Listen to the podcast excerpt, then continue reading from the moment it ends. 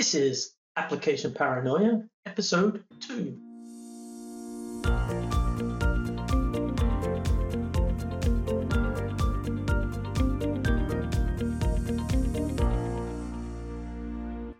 Hello, and welcome to Application Paranoia, a podcast about application security, DevSecOps, and AppScan.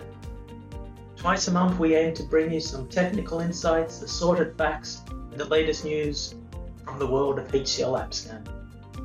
Our underlying mission is to deliver continuous application security to the masses. I'm Colin Bell, and with me on the panel, I have my trusty colleagues, Rob Cuddy and Chris Stewart. So, to, in, in today's show, we're going to we're going to cover a few things. So, we're obviously going to cover the little bit of AppScan news that we have. And there has been some new releases since we last year, so we'll talk a little bit about that. And hopefully, Chris, you can answer some of the questions about what's in that you know, we have got a, another guest today later on. We're going to talk to Matt Murphy and we're going to talk to him about Code Sweep, um, which is something we're very excited about. So, hi, Rob. How are you doing? Yeah, hey, Colin, I'm doing great. Um, things here in Southern California are pretty awesome, so uh, can't complain too much. It's been really good. I've been doing some crazy things because, um, but I've been delivering newspapers to elderly to do, and I succumbed myself to doing a run every single morning and 35 days in a row at this stage. So I'm, I'm getting a bit. Yeah. So no, and that's that's awesome. I mean, it's really cool that you're doing that. And, and have you been doing anything interesting? Um, yeah, I mean, I've got uh, two, you know, uh, high school and college kids at home, so everybody gets a little bit stir crazy. But yeah, this the so this last weekend, I don't know if you're familiar with the uh, the Amazing Race, that series that was on for for a while you know, people doing crazy tasks and missions around the world and stuff. Well, I work with a bunch of junior hires, and we got about 200 of them together on uh, virtually and just have them in their homes. And we're using this uh, app called Goose Chase, and came up with about I don't know 85 or so different missions that you could get points for. And she had kids doing crazy stuff all weekend, um, just fun little things like, you know, getting a bunch of flour and making a, a snow angel with it in your front yard or trying to do five cartwheels in a row. Or you saw there was kind of a viral video where people were bouncing ping pong balls off of a bunch of pots and stuff into a cup. You know just fun little things like that that that they could do and you know dress up in costumes get their parents to do tiktok dances all kinds of cool stuff. But it was really fun just watching you know kind of the hilarity and, and seeing people just doing crazy things at home but but getting connected and it uh, it turned out to be a really fun event um, that went a whole lot better than we thought it was going to and people just embraced it so it was pretty cool that's brilliant yeah, I mean it's it's it's there's a great community spirit going around at the moment. Chris, how how are you doing? How's um Manch Vegas treating you? Yeah, Manch Vegas is great. oh, does bring to mind though. I have a fun fact for y'all. Our wonderful icon of New Hampshire is the Old Man of the Mountain. Um, very few people know, or maybe people do know, but it doesn't exist anymore. and there was a there was a push to get it replaced with a fake uh, Man of the Mountain so we are very close to having a faux man of the mountain, which I think is pretty funny. What is a man of the mountain? Giant rock formation on the side of a mountain that just happened to exist. It doesn't exist anymore. No, it fell. nice. Nice. Yep.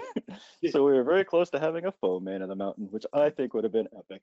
I think it'd been great if somebody saw it and they're like, "Man down." Yeah, he actually has a, or it, I suppose, it's a rock formation, has a memorial trail. On Whole Bit of the Mountain, a rock has a burial. what? That's outstanding. So be, before we go into anything else, I, I have one other thing that I want to, want to play for you. So just a piece of music that I want to play. See if you've heard this before. Do you know what this is? It's a bit faster in the middle.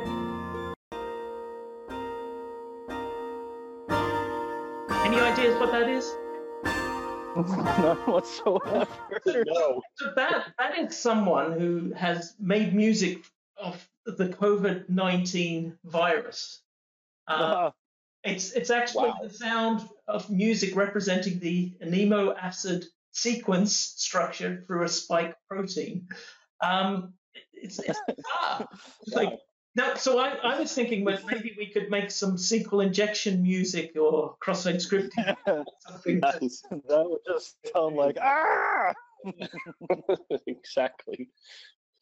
So that- Yeah, I, I had no idea amino acids were so talented.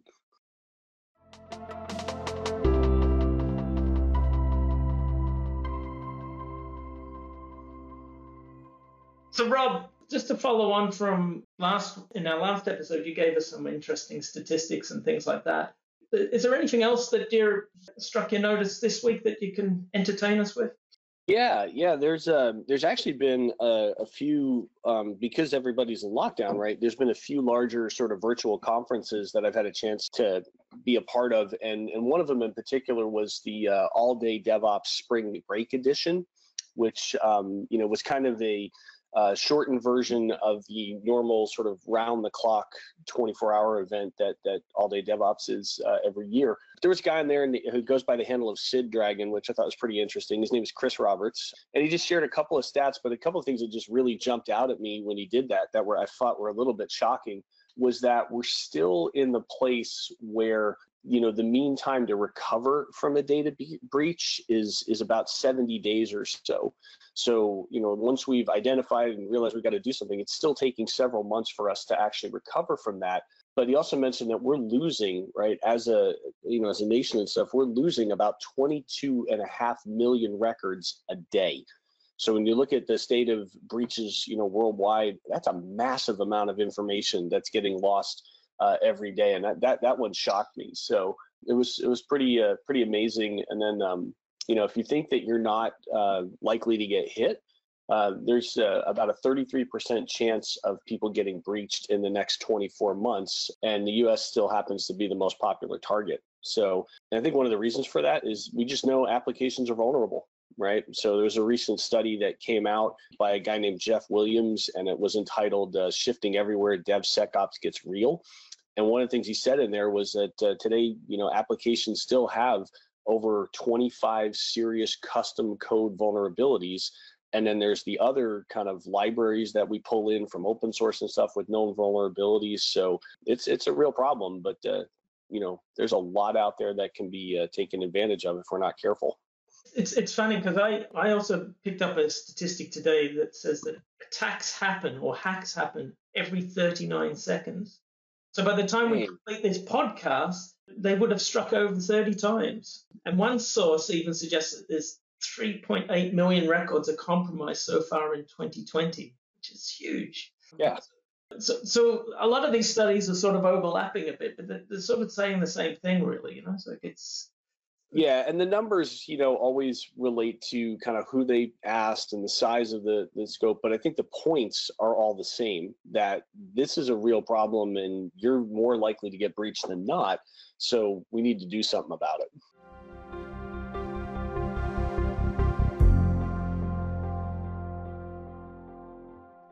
in AppScan News, we're obviously we're, we're still in the the realms of our, our version 10 release, which happened at the start of the month. With our AppScan on Cloud product, we do some regular updates, and we've had two, Chris, I guess, since we last spoke. We had one on April 15th, which wasn't very much, but there was also one on April 22nd. Can you give us a little bit of an insight on maybe what happened in that release and what, what sort of things have been happening? Yeah, it's predominantly quality of life improvements, specifically around the report which now honors uh, fixed groups. And for those of you listening who don't know what a fixed group is, it's a fun little way to look at a bunch of static findings and find a commonality between them and treat them as symptoms instead of individual issues to hopefully give you enough context to understand how good, bad, or irrelevant this particular group of findings might be. So that's a huge improvement for consuming these results outside of the cloud environment, passing them around inside your company or whatever it is folks do with the reports themselves of course, bug fixes and some new language support that we added. Um, for example, we do Scala and yeah, and React. We'll we will be pushing out soon. So, so the, the fixed groups is that now in the UI then in a ASOC, is it? Oh yeah, it's uh right in the UI. It's the only way I like to deal with findings. It makes it super fast and super easy to consume thousands of findings in a very short order because it puts them all together. It's very easy to understand if this is perhaps applicable to my app and if it is, exactly where I need to fix it and if it's not, I can just mark them all as noise and move on to my uh, about my day. Excellent.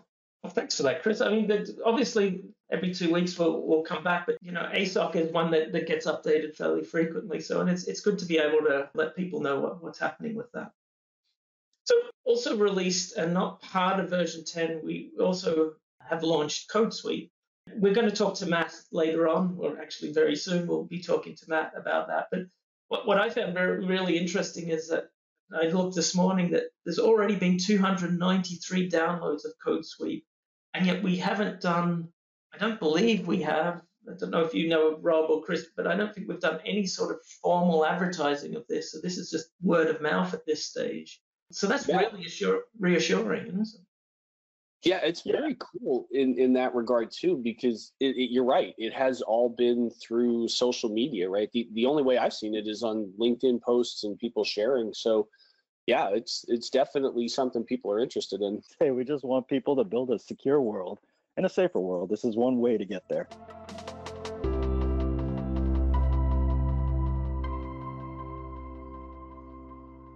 So this week, it is my pleasure to introduce uh, somebody I've been working with for around 10 years now on the AppScan source team, uh, Matthew Murphy, who is our lead architect for a variety of our initiatives. One where we're which we're going to talk about today, uh, CodeSweep. So thank you for joining us, Matt. Yeah, thanks for having me. So tell us, uh, what is CodeSweep and why do I care? So CodeSweep is kind of a new way of uh, of approaching static analysis. So, you know, in the industry, there's this whole notion of sh- shifting left. You know, find the vulnerabilities in your code before that code ever makes it into your source code repository. So with CodeSweep, that's what, exactly what we try to do. It's an extension for VS Code that shows the developer potential security flaws in their code before they actually do the commit. Let's expand on that just a little bit. What does that mean to to me as I'm as I'm typing, as I save, before I do a git commit or whatever it is? Sure. So so one of the one of the um, goals with CodeSweep was to not be too intrusive to the developer. So while you're typing, there's nothing is, going to happen. You won't you won't notice any any difference when you, while you're writing your code. Once you've saved a file, that's when behind the scenes CodeSweep kicks in and will actually analyze that file that you saved. And what you'll get is you'll you'll get um, another view within Visual Studio Code showing you any potential security vulnerabilities in that in just that one file that you that you modified. So the idea is you as a developer you've only changed that one file you don't need to scan the entire repository. That's going to that's to be done later on during a build or, or somewhere some in some other automation system.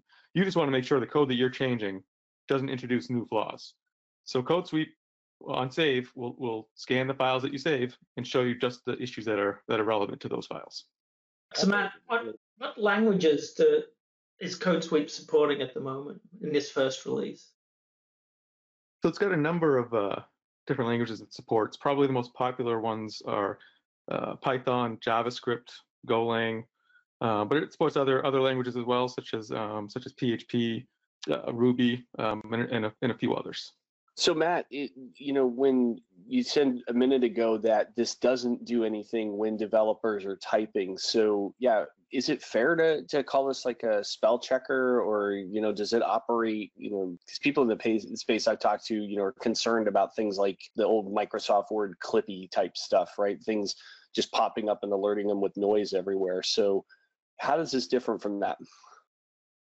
Yeah, so th- that's exactly what we're trying to avoid is you know the whole Clippy experience. So so it's different in the sense that the only notification you'll get within Visual Studio Code is um, down in the no- notification bar at the bottom. It on save, it'll tell you um, you'll, you'll, you'll see a um, a line telling you how many vulnerabilities were found in, in in the files that were just saved.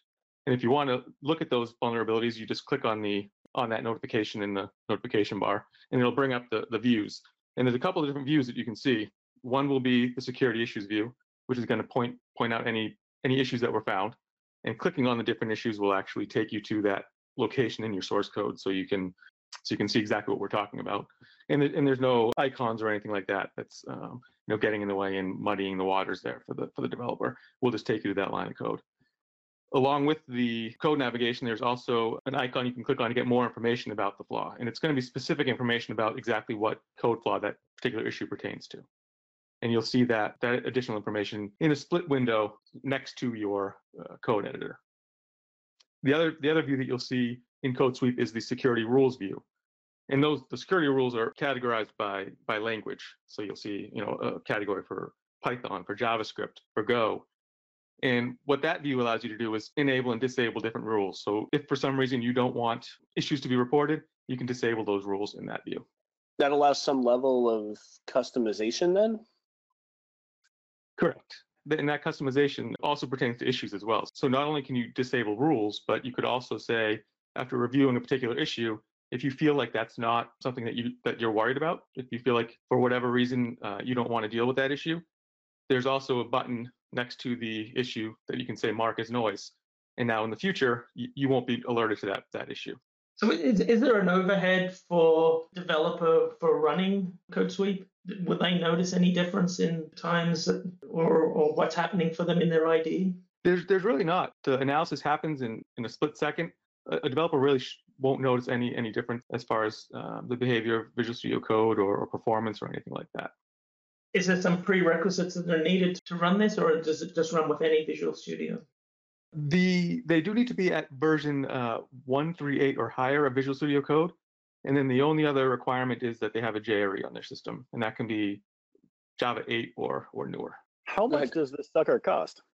So that's the other good thing. CodeSweep's absolutely free. So you can go to the Visual Studio Marketplace and you'll you'll find the extension there, and there's no no upfront cost, no setup. Just locate the extension, hit the install button, and you're you're off and running. Yeah, that's pretty cool. So at the moment, it's it's obviously limited to Visual Studio, and I assume that we're looking at expanding that to the likes of Eclipse and other platforms. Would that be correct? Yeah, we'd like to move uh, this technology into other popular IDEs like Eclipse. So Matt, I'm curious if you have multiple developers that are working on the same file sets and and making changes you know in their own ides does information from CodeSweep is that available to each of them? Can they kind of see things each other are running into or is it you know single developer single project that kind of thing? So at this point CodeSweep is single developer. So any rule changes or, or excuse me enabling and disabling of rules or ignoring particular issues. All of that is on a per system basis. So a given developer, if he makes those choices, it's not going to affect other developers. In the future, uh, we would like to add an integration with our cloud offering that would allow for developers to actually share that information. But at this point, that's not available. Yeah, that's totally fine because I've yet to meet developers that like surprises. Hey, where do you uh where do you see this technology going in the short term? So I could see this being used in a, a, number of different places. So with Visual Studio Code, we've already got at the developer level, right? So before the user is even, even able to commit their code, they're getting a check, an upfront check to make sure there's no security issues. The next phase of the of the DevOps lifecycle would be to, you know, the, the developer does their commit. Now they want to they want to get that code merged into their their SCM system. So I see that as being the next spot. Essentially, if you, you can imagine if you're using Git, you open up a pull request, it would be nice for that pull request to then do a status check to, to run a similar scan on those on any of the source files that changed so that the person responsible for doing the the review was now a second set of eyes on any potential security issues and they can see those right in the pull request make a determination as to whether or not they agree that those are or are not issues that should be addressed before the code is committed or merged. Cool. So second stage in the whole pipeline yeah, I mean, it sounds like a great way to give developers kind of that first sort of sanity check, right? That what they're going to commit um, is at least got some level of security with it, which is which is awesome, right? Because that then that gives them a chance to deal with it right in context versus you know hearing about it hours later or even a day or two later and trying to remember you know what I was doing or how that was all configured. Man, this sounds like a really good thing. Yep, exactly. That's that's the goal. I'm sure people will be excited to get it. They just need to go to the Visual Studio. Right, right from the uh, Visual Studio Code IDE, they can go to the, the Visual Studio Code Marketplace. Our extension will show up right there. Excellent. Well, thank you. Thanks for your time. Appreciate it. Sure. Thank you. So thanks for listening to Application Paranoia with Chris, Rob, and myself. Special thanks to Matt providing insight to AppScan CodeSweep. So join us next time when we talk some more about the features of AppScan version 10 and specifically I think next time we'll talk about IAST. So thanks gents. Cheers. Cheers. Bye.